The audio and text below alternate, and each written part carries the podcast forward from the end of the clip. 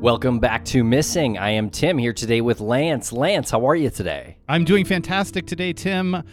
I hope everyone out there who's listening are doing as fantastic as well. But before we get to this incredible mystery, this really tragic and bizarre story, Tim, how are you? I'm doing all right. Thanks a lot for asking. Yeah, this is a really interesting case that we are covering today. It is about the unsolved murder of Sarah Hunter from Manchester, Vermont. And this research was brought to us by Kathleen Studor. Big thanks to Kathleen. We've been covering a lot of cases from New England, Vermont, and New Hampshire, of course, uh, lately. And that's because of our new podcast, Dark Valley. And this case took place during a similar time period to the cases in Dark Valley. So this is another one that we're just trying to unpack before we go any further with the podcast Dark Valley. Yeah, that's a good point. And as we've been working on Dark Valley, and Jennifer Amell, who's taken the lead on that, as she's been investigating, working with family members, working with Jane Borowski, the last surviving attack victim of the Valley Killer, we've started to identify these other individuals who have these stories that are kind of similar to the ones of the people that Jen and Jane have been looking into for the focus of Dark Valley, the podcast. So in a sense, we've kind of unintentionally been expanding this Dark Valley universe and decided that it was important to tell these stories as well. They might not be related to the Valley killings, but they are no less tragic and important to talk about. Absolutely. And we're going to get into Sarah's case in just a little bit. But before we do, just want to let you know about Missing Premium. If you want our episodes ad-free and sometimes early, sign up for Missing Premium now on Apple Podcasts. If you're not an Apple user, you can go to missing dot supporting cast dot f m and sign up for the same product there. You also get our weekly bonus show, Lance. And, wow. Of course, those ad-free episodes are bundled with Crawl Space and Dark Valley, so that's all ad-free. And one more quick thing, we are organizing private investigations for the missing. We're doing the first five K fundraiser, run slash walk, that's going to be taking place on Sunday, October eighth, Reading, Massachusetts. If you want to register for that, you get a t-shirt, you get an entry into the raffle where you could win one of the many really cool raffle prizes that we're organizing. You can go to piftm.org slash run, and you can register there. Again, all proceeds go to the great nonprofit Private Investigations for the Missing. Okay, we'll see you there, and we'll see you after this quick commercial break. But don't forget to follow us on social media at Missing C S M. We'll be right back.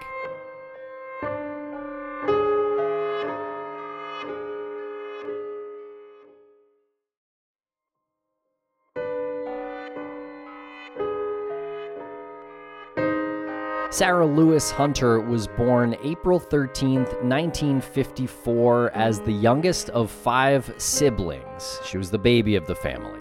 And she grew up in Camden, Maine, went to college in Pennsylvania, and moved to Vermont in nineteen eighty-two. Sarah was a really unique individual. She was very accomplished in golf. She became an L P G A certified professional.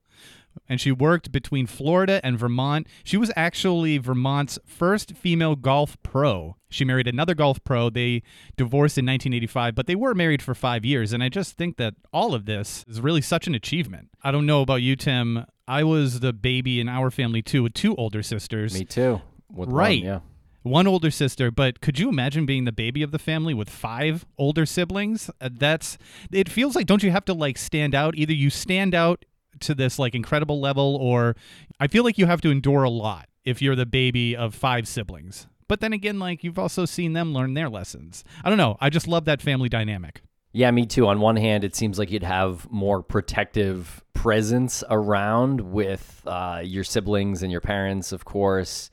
Um, but also you got to forge your own path, you know, and I right. think the babies uh, of families feel that. Right, right. Don't you feel like there's like some tough love that's in there too? Like your older siblings can pick on you, but God forbid if if you get picked on by somebody outside the family. Right. Yeah. Yeah. Absolutely. Yeah. yeah. So they, you know, they can apply that tough love. And I feel like, not to generalize like New Englanders, but I feel like that's pretty common in, in you know, a state that has, uh, it's going to sound cheesy, but a lot of chores. You know, you, you, you snow shovel, you rake leaves, you, you mow the lawn, like you do a lot of stuff. And with her being the golf pro that she was, I, I feel like she went through that gauntlet of tough love, and that's something that she might have applied to the lessons that would that she taught professionally. Yeah, I could see that. And uh, she also was known for a weekly golf clinic that she did for youth, which is great because she had a passion for uh, teaching the younger kids golf. And in nineteen eighty-six, she started her first year as head golf professional at the Manchester Country Club just north of Manchester, Vermont, after several years of working as an assistant. So that's pretty impressive. At thirty-two years old, she is the head golf professional at the Manchester Country Club, which is something that she apparently had worked her way up to become. Again, just really speaks to that character and that sense of uh, desire to accomplish. And for those who don't know, Manchester is a small town in the southwest area of Vermont. It's tucked between the Green Mountains and the Taconic Mountains. And in nineteen ninety, the population of Manchester was three thousand seven hundred seventy-four per the nineteen ninety census. And it has a really rich history, not unlike many New England towns, with a historic home once owned by Robert Todd Lincoln, who was Abe Lincoln's son. And following the Civil War, it became an affluent resort area. And Tim, have you ever fly fished? Absolutely not. Yeah, I tried fly fishing for one summer, and I got really good at untangling knots. That was the extent of my fly fishing. And if anyone out there is an avid fly fisher, they will know the name Charles Orvis. And in eighteen fifty-six, Charles Orvis began his fly fishing tackle business there, which is now the oldest sporting goods mail order retailer in the United States. And this area of Vermont is also known for America's first wrongful conviction homicide case, the Bourne-Colvin case that went on from eighteen twelve to eighteen nineteen, which I had not heard of, and uh, we won't go too deep into that here today, but uh, maybe something something interesting to take a look at uh, in the future. You did mention that the population in nineteen ninety, which was around the time of Sarah's story, was three thousand seven hundred seventy-four. You did mention that uh, as of the two thousand eighteen census, it really hasn't grown that much, forty-two fifty-eight, which I don't know what that says about the town. Yeah, I guess it's a small area, I think, geographically. Yeah. And by September of nineteen eighty-six, Sarah was finishing up the golf season in Vermont and had just made a down payment on a condominium in Manchester and was planning a vacation that fall. And here's really where Sarah's story starts, where we're going to get into all of the circumstances of her murder. On Thursday, September eighteenth, nineteen eighty-six, she left that job, she left work, and stopped by to spend some time at a friend's house. So the time frame here is important. She headed for home from that friend's house at eight p.m. because she had to prepare for the Pro-Am golf tournament the following day in Bennington, Vermont, which is about twenty-five miles south of Manchester. So eight p.m., she leaves her friend's house. And then early the next morning on September nineteenth, nineteen eighty-six, an employee of the Sitco station off Route seven A notified police about a nineteen eighty-four beige Nissan in the alleyway behind their building that seemed out of place.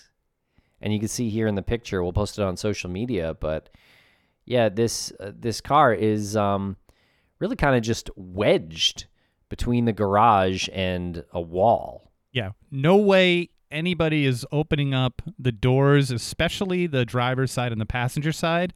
They might be able to open up the back door, maybe a few extra inches because it's about halfway exposed. There was only about two inches of clearance on either side between the car wash and what looks to be a stone wall that leads up into some uh, forest area.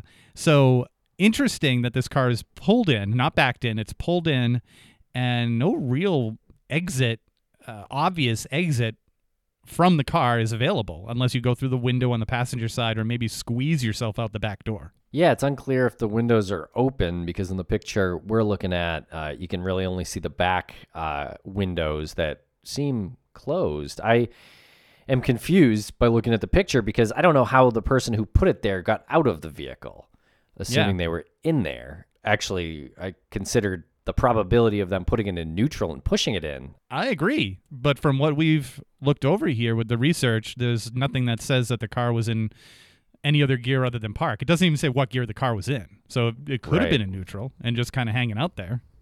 Hmm. And police showed up to the scene and ran an inquiry for the vehicle. And, of course, it returned to Sarah Hunter. And when they tried to locate Sarah, who was normally very punctual and responsible, they discovered she did not show up for work or the tournament. Right, which makes no sense at all, considering this was something that was pretty much her entire life.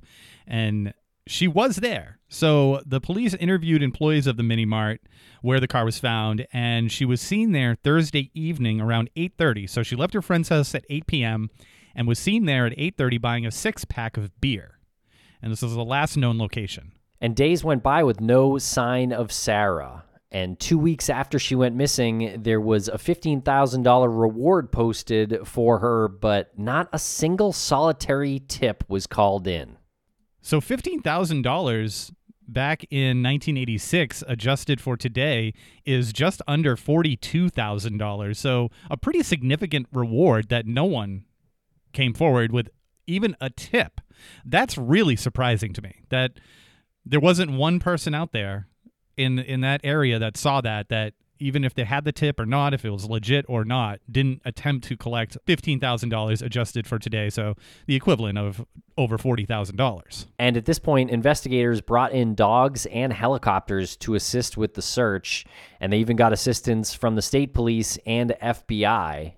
Which they asked for. Yeah, I, I appreciate that. Yeah. Manchester being a small town and all.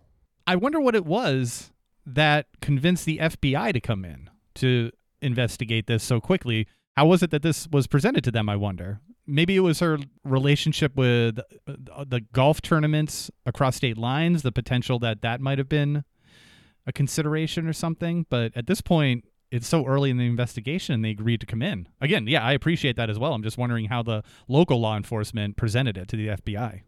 Yeah, I don't know. I wonder maybe maybe more of a resources question or yeah. possibly the behavioral science unit. But yeah, it seems a little early for that as well. Unless it had something to do with the Valley killings. Maybe they were connecting it to the Valley killings and, you know, maybe. And it was reported that fingerprints were found on Sarah's car. And here's something that's really, really strange. When her room at the home that she rented in Manchester Village was searched, the police found one can of beer, the same beer that she had purchased. But the rest of the six-pack she bought Thursday night was found in her vehicle. Yeah, that is that is strange. And when we were going through this research and that detail came up, I thought to myself, well, that could just be the beer that she drinks. And it's a coincidence that she bought a six-pack of the same beer, and kind of makes sense, but maybe she had one in the fridge and she bought a six-pack. But then the other detail that complements this detail is that the rest of that six-pack was in the car. So five other beers were in her car, and one beer was missing. And by all accounts, that's the beer that's in her apartment. Right. And the mart that sold her the beer closed at nine fifteen p.m. that night, and employees didn't notice anything out of place until they found Sarah's car there the next morning. So if we're breaking down this timeline, Sarah left her friend's house at eight p.m., bought the beer at eight thirty p.m. at this mart. Then the mart closed about forty-five minutes later. Sarah's car was not there, was not tucked you know, in the alleyway at that point. That they saw. Right. I think they probably would have seen it. I think it's fair to they assume they would have seen it. Yeah. yeah. I guess then we're left to believe that Sarah drove back to her house, opened a beer herself in her in her room, and then went back. I, I, I'm very confused at this point. Yeah, me too. Uh To be clear, it doesn't say whether or not the beer had been opened either. This could be a beer that was found empty next to her couch. It could be a beer that's found full in the refrigerator. I think where my head went to first was that there was an empty can of beer here, but that wasn't specified. And I don't know what that building looked like back in eighty-six when this happened. Maybe they didn't see the car if they left the building and the entrance and exit was Uh, facing away from that area, because when you look at the street view of it in two thousand twenty-two, there's an entrance that if you were to leave, you wouldn't see. Like, it's on the opposite side of where the car would be. So I could see maybe if that entrance still existed, if that was like the original one. I, I don't think there's a, a good possibility of this, because then there's just more action within that forty-five minutes, and then there's this car that's wedged. I don't know if it actually hit the wall or the side of the, apparently a car wash, uh, which was in yeah. that building there. So I don't know. The fact that it says that they didn't notice anything out of place tells me that uh, they probably would have noticed that, or at least they felt like they would have noticed that. Yeah, because they found it the next morning. Yeah, but it doesn't. It would make much more sense if they just didn't see it and something happened right there very quickly. But on October fourth, nineteen eighty-six, two teenage boys riding their bicycles along Brook Road near Danby, Vermont, discovered Sarah's purse placed on a rock by the side of the road. And Danby's about fourteen miles north of where Sarah was last seen.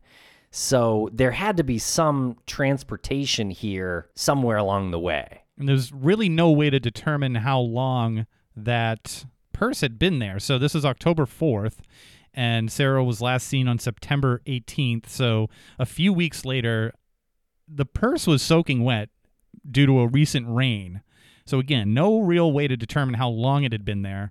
And as you said, Danby is fourteen miles north of where Sarah was last seen. So she was renting the place in Manchester Village, not very far from the store. And the purse was found on the rock, placed as if it was to be found, not tossed into the woods as if like somebody's car was going along and just discarding evidence. This seemed like it was placed there intentionally to be found. I don't know what this really speaks to, but the distance that Danby is from where Sarah was last seen, fourteen miles. You know, she was f- living in Manchester Village, so right around the same area. Did that happen later on? Does a per- is a person from that area, and then they just went far enough out? You know what I'm saying? You know, they they they went far enough out, so it looked a little bit more removed, crossed over town lines. Very strange. Do you do, do, does this speak to like maybe he knew her? Or or the person knew her? And this discovery led to many searches in Danby, but nothing more of Sarah was found until Thanksgiving Day, nineteen eighty-six, and that's November twenty-seventh. A Pawlet, Vermont family was walking their farm off of the Danby-Pawlet Road on Thanksgiving Day when their adult son noticed a body in the brush at the edge of their cornfield. Okay, so it seems like everything is coming back to this Danby area. So her body is unfortunately discovered on Thanksgiving, which was November twenty-seventh, which was over two months after she disappeared. And and the area, this cornfield, was only accessed by a long gravel driveway out of the way for a stranger not familiar with the area to use. So the implication there is that this person knew the area. Yeah, I think that's that's safe to say. But how well did they know the area? Is this a, is this someone who had been planning on doing something, abducting somebody and, and dumping them somewhere, so they were casing back roads and they found this area? Or is this somebody who was like, you know, a worker who would commonly access that area? So not trying to implicate anybody specifically, but the implication is whoever did this at some point became familiar with the area.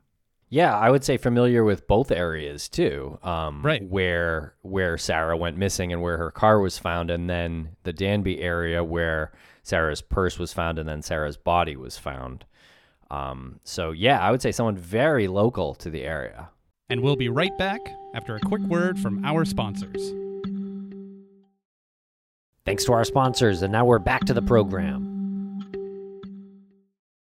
And an autopsy was performed, and she was quickly identified as Sarah Hunter. And the medical examiner determined that Sarah had died of asphyxiation due to strangulation.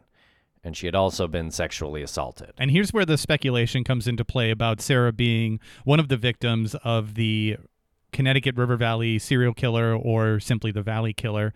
The Brattleboro reformer in nineteen eighty-seven reported that police were speculating that as well, that Sarah could be the sixth victim of what appeared to be a serial killer responsible for five deaths along the New Hampshire-Vermont border. Yeah, and the news media started calling him the Connecticut River Valley serial killer, also just known as the Valley Killer, as you said. And in nineteen eighty-seven, news was not covering Sarah alone, and I find this very unfortunate because she was always grouped as part of these homicides, possibly related to one or more serial killers. And the Vermont Attorney General's office took over the investigation, and they were coordinating, looking into any connections with the other murders. And there were ten murders total that they investigated, looking for similarities.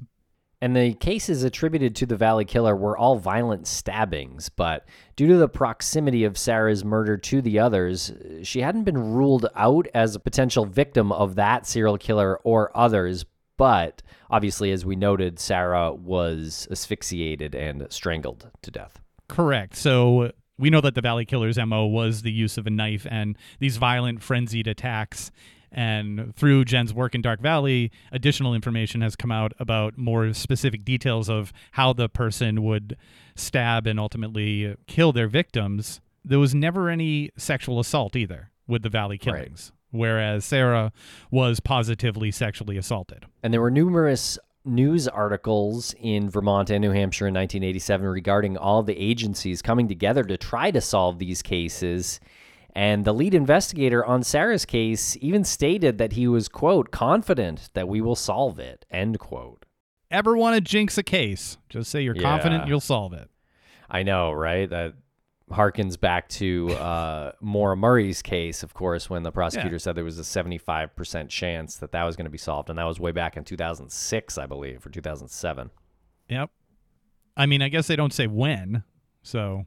Right. And two years after Sarah went missing, in October of nineteen eighty-eight, a new suspect came into the public's awareness. Now, this one's interesting. The lead investigator in the case took a flight to California to check out a man that had been arrested for kidnapping and sexual assault over there. And investigators in California had looked into this individual's background and determined that he had, in fact, spent time in Vermont. So they sent a teletype to the local agencies advising them of California's case, which is really interesting to hear back in nineteen eighty-eight how things were communicated across the country. Yeah, that reminds me of uh, Sheila Shepherd's unsolved murder, because uh, those investigators mentioned teletype as well as sort of being uh, state-of-the-art back then in nineteen eighty. Yeah. Um, so they're still using that here in nineteen eighty-eight. At least there's some effort to um, link crimes in different jurisdictions. I feel like all too often there isn't really that effort.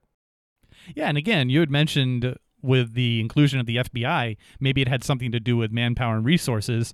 So maybe the community here in Manchester was so small, they had not a lot of crime, not a lot of murders, so they had a lot of attention, whether it was a very small group of investigators, but at least a lot of attention was being put on it, magnified a little bit or a lot by the press now gaining traction with this Valley Killer. So that sort of all coupled together, yeah, again, very impressive that they made the efforts to communicate with an organization all the way across the country. Absolutely. But at the time, the Vermont police were not able to find probable cause to charge this person with Sarah's murder, even though he is allegedly considered a prime suspect. Sarah's case goes cold. Right. I guess it's kind of tough to come up with probable cause when this seems like, not to lessen it, but a random abduction. You know, maybe he had stalked her for a little bit and she didn't realize it, but to place probable cause on what is essentially, again, a, a random attack. That's a challenge for them. And then twenty-four years after the news of the new suspect, on July second, twenty twelve, police called for a press conference about the new information in Sarah's murder. And they announced they planned to charge David Allen Morrison with murdering Sarah. And David Morrison was the man they flew to California in nineteen eighty-eight to interview, but didn't have enough at the time to charge him. And Morrison had spent the last twenty-four years in custody in California, where he had pled guilty to the kidnapping and sexual assault and attempted murder of a Chula Vista woman, which sounds like a harrowing experience for that survivor. And he was sentenced to twenty years to life in prison for that crime. Man, could you imagine being that survivor? And I don't know if this person learned of Sarah Hunter later on, if at all, but just coming to grips with the fact that, yeah, the, the attack was brutal and traumatizing. Amazing that this person survived. Yeah. Considering what this individual is capable of doing. Well, if I'm not mistaken, and I, I learned this from the documentary on Sarah Hunter's case, it's called Overtaken by Darkness. I believe she jumped out the window of a moving car that Morrison was driving. So um, definitely a harrowing experience for that survivor. So since the original investigation, there have been obviously advances in crime scene investigation technology. Nine hairs were found in Morrison's car back in nineteen eighty-six, and it came back with a ninety-nine point nine percent probability of it being Sarah's. The hairs were a mitochondrial match to Sarah's sister's hair. So super impressive. Captivating. Yeah, yeah, yeah, slam dunk, right? And Morrison had been interviewed on October ninth, nineteen eighty-six, as well as on January thirtieth, nineteen eighty-seven, in regards to Sarah's murder investigation. And he was interviewed in two thousand nine by a California detective about another abduction case there, which he denied involvement. But when asked by that detective about Sarah's murder, he did not deny killing Sarah, per this affidavit. That's amazing. And I just want to revisit the nine hairs here, and I just want to give props to the investigators for realizing in nineteen eighty-six, I know there was some technology back then, but we've looked at cases in that time period, and we've seen the crime scenes be mishandled, to maybe put a, a lighter criticism on it. So these crime scenes were mishandled or not properly handled. I just want to give props to the investigators here for identifying that just a few strands of hair are important. And it was also revealed that Morrison had been working the evening of September eighteenth, nineteen eighty-six. Of course, that was the night that Sarah went missing. He was working at a gas station one hundred seventy feet from the Citgo station that Sarah bought beer at, and plans were made to extradite Morrison back to Vermont. Kind of starts putting the puzzle pieces into place, doesn't it? It doesn't say what exactly his job was at the gas station across the street, whether he was pumping gas or whether he was working the counter. But at some point, if this is the individual, he sees her go into the other gas station. He must, right? So that's one puzzle piece that falls into place. But what happens to her car? You know, does does her car end up at the other gas station until he sees that gas station is closed and he brings it back over? There's still no connection to the can of beer being in her apartment, unless he knew where she lived and went back to her apartment after assaulting her, or maybe they both went back. But anyway. Yeah, I know. It, it, the timeline here, the actual mechanics of how this worked, if this is Morrison, um, are very confusing to me. Um, and I did watch that documentary by filmmaker Dwayne Carlton. It's called Overtaken by Darkness. You can check it out on YouTube. It is good. It's very informative. It's got a lot of interviews with friends and um, potential witnesses. Even the boys that found Sarah's purse. And also a little bit of John Philpin in there. If you're curious to see how John Philpin, the criminal profiler who's featured heavily in Dark Valley, the person who originally solved the Gary Schaefer murders in that area, worked tirelessly on the Valley killings. He's also featured in this as well. Very interesting to see him sort of in person and, and how his process works. And some interesting information that came out of that documentary was more information about where David Morrison resided at the time of Sarah's murder. Apparently, he resided in Arlington, Vermont, which is eight miles south of Manchester and twenty-three miles south of Pawlet, Vermont, where Sarah's body was found. So, strangely, the opposite direction from where Sarah's body was dumped. Yeah, and I wonder if that was an attempt to mislead. Just get the body as far away from the location as possible. Yeah, I would say so. And it seems like David drove around a lot. And actually, here's a an excerpt from the documentary. It's a, it's a quote from John Philpin's notes from his interview with David Morrison's father. Quote, "David did a lot of driving around the roads. I'm sure he would have known it," meaning the area. "He loved to drive and drive and drive and drive," end quote. So a lot of driving in David's life, and he was also accused of abduction and rape in nineteen eighty-one in Bennington, Vermont, and Lanesboro, Massachusetts. So again, a lot of driving. If you uh, are listening to Dark Valley, you know Massachusetts comes up a little bit as well. This is all right in that same time period. And there's a really haunting statement that David made to Detective Leonard Miranda of the Chula Vista Police Department. This was made in December of nineteen eighty-eight, uh, where he said, "I don't intend on harming them girls, but things just go bad. I'm like a car without a driver, not in control."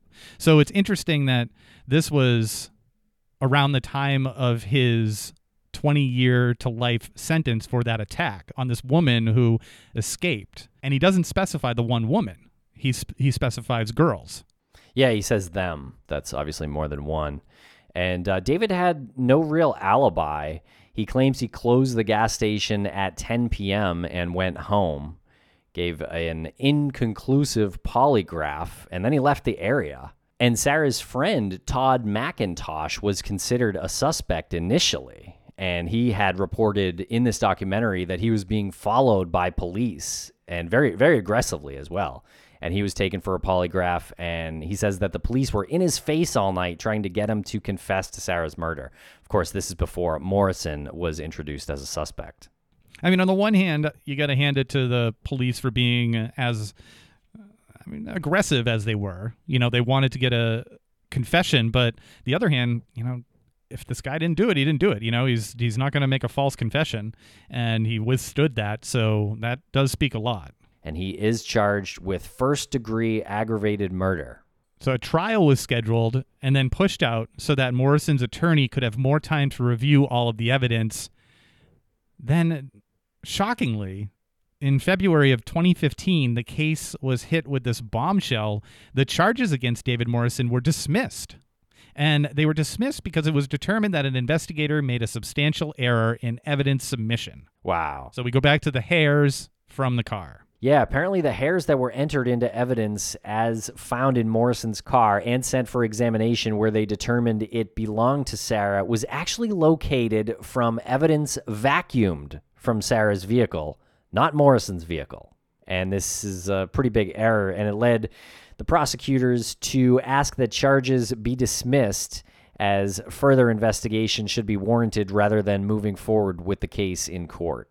Now, it just makes me wonder if this was something that was actually a mistake.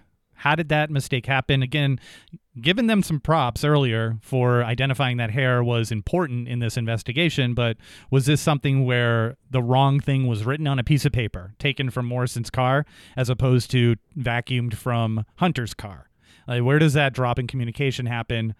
Uh, you don't want to think that this was done intentionally, that that they wanted to make sure that this guy went away for this and they could close uh, the books on it, but it was a significant enough human error for the case to be dismissed, which was devastating. And Morrison was sent back to California to serve out his remaining time there.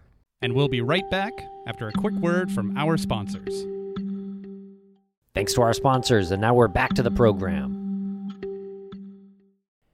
And years pass as David Morrison fights extradition until he was finally brought back to Vermont, almost thirty years since Sarah's murder. So as of now, currently, twenty twenty-three, there hasn't been any reported movement in Sarah's case, and the question still remains, is David Morrison responsible for Sarah's murder? Uh, I don't think we believe Sarah is a victim of the Connecticut River Valley killer, but you never know, so that question still looms out there. Yeah, I do think Morrison is likely guilty of, of Sarah's murder. Um, and the documentary goes to lengths to suggest so as well. And um, John Philpin in that documentary mentioned that while, yes, the hairs were were incorrect in, in evidence, apparently scent dogs reacted to Sarah being in Morrison's car. Apparently six cars were lined up, and the dogs reacted to Morrison's car. And per John Philpin in that documentary, it was clear to the investigators that Sarah was in his car. Yeah, and just a little personal speculation on this based on the research that we've done in that documentary. Uh, maybe this is more on like the common sense train of thought, but when they had aggressively interrogated her friend and determined that he was not the individual. And you have this other individual who was sentenced to twenty years in life for an attack that had very similar M O to it, sexual assault, possible strangulation, and then the proximity of this person, proven proximity to where Sarah's car was found, where she was last spotted, as well as the fact that he didn't have an alibi for the night. So again, this is all circumstantial. This is all me going down a speculative path of, of thought. But in a small community like Manchester, which we mentioned several times, there's nobody else. There's no one else that we've heard other than the one that they originally aggressively interrogated and then determined that he was not the person. Yeah, I mean, someone is is killing people in that area. Um, I think fear really gripped the the towns, the surrounding towns of uh, around Manchester after Sarah's body was found. And um, I think doubling back on question you asked earlier about the F B I, I think you're probably right that the serial killings of the Valley Killer were was was probably what the F B I was doing in this case, trying to make sense of whether Sarah was a victim of that same unknown serial killer or not. It's also striking to point out the murders in that area that, that are unsolved. Like there's some, at least some bad person or bad people in that area um, that have never been caught. Yeah, well said. And we were talking about it before, about just this grip of fear, like you said, that these community members had, because all of a sudden you have a small community, a quiet community, and someone you know is likely a killer. You've you've probably seen this person around in a in a community that's just a couple, a few thousand in population. You've probably seen this individual, and then you have media outlets printing headlines like serial killer. You know, the word serial killer, which was relatively new at the time to to most people. So you have to look up that, like, serial killer, someone who's killing people systematically in your community, and you probably have seen this person. So yeah, there's a big grip of fear there, and really unique situation for law enforcement to be in. It is. And I just want to uh, go back over these mechanics of of Sarah's abduction and and murder, um, because it it still doesn't really make any sense to me. It makes more sense after having gone through the story. But if it was Morrison, then I think a big part of that puzzle is kind of in place, because you, you could suggest uh, or assume that the proximity was so close that he could have seen her enter that store, walk out, possibly attack her. Maybe he's abandoning his own gas station if he's doing that right at that point, though. I mean, so part of it is still confusing. And then the beer can, having gotten back to the room that Sarah was renting, makes no sense too, because part of me thinks, well, did the killer go back to her house? But that makes way less sense than if she did.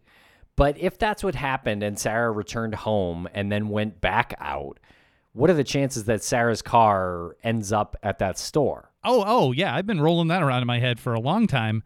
If she's abducted before she's able to get to her car, and she's carrying the bag that has a six pack of beer, and then he takes her back to her apartment and leaves one beer can there, and then puts the, you know, brings her back to her car and puts the six pack back in, or, or was the, that one beer can taken from her car? Maybe Sarah ran back out, you know? I mean, th- that must be, that must be what happened, honestly. Like that, that Sarah left the beer there, ran, ran in real quick and ran back out to her car. I mean, I, I can't make sense of this though, because how would Morrison know where she lived, you know? And then if she's only renting a room, that implies there's other people in the house too. You'd think there wasn't some big struggle or something like that. And, you know, there's no reports of Sarah knowing Morrison, so it's it's not like uh, they probably just met right there and then went to her place. Like, that didn't happen. I, I highly doubt that happened, you know? Yeah, not considering that she had the tournament to prepare for the next morning. Uh, I don't really see her as somebody who's partying the night before. No, and Morrison is technically still on the clock at this point at the gas station. You mean for the timeline? Yeah, unless yeah. she le- she went home and then left, then he might have been out of work. If she went home, took the beer inside her room, and then I guess went back outside to her car to, maybe she forgot something, or maybe she needed to pick something else up, or maybe she was bringing that beer to a different friend's house. I mean, I really don't know, but that's the only thing that makes sense in my head. Yeah. And Longshot is like, did he do this to throw the investigation, to confuse the investigation? Like, abduct her, take her to that area in Danby, commit the act, go back to her car, take the beer, the six-pack, take one can from that, and because he has her purse, he knows where she lives from her license, and places that beer can in her apartment. I don't think there's any way that he could have snuck in with one beer like that.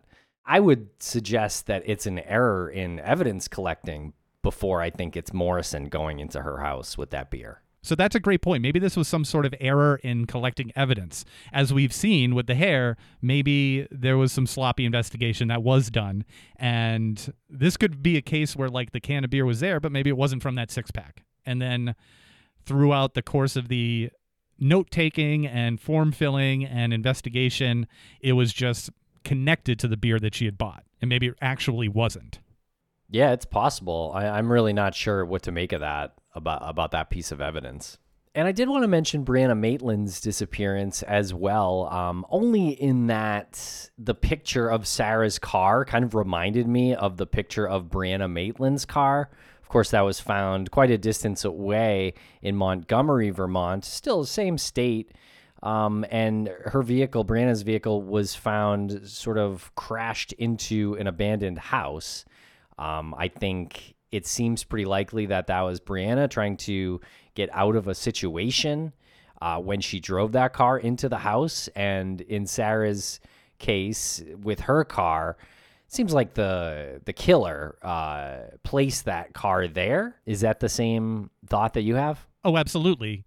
I don't believe that this was some way that Sarah was trying to get away from something, because it's the exact opposite of what she should have been doing. Uh, with Brianna's case, if you just look at the dynamics of how her car was backed into that building, there's only like one conclusion you can confidently come to, which is that she was backing up so that she could make maybe a two-point turn to get out of that area, and happened to hang herself up on the foundation of the house.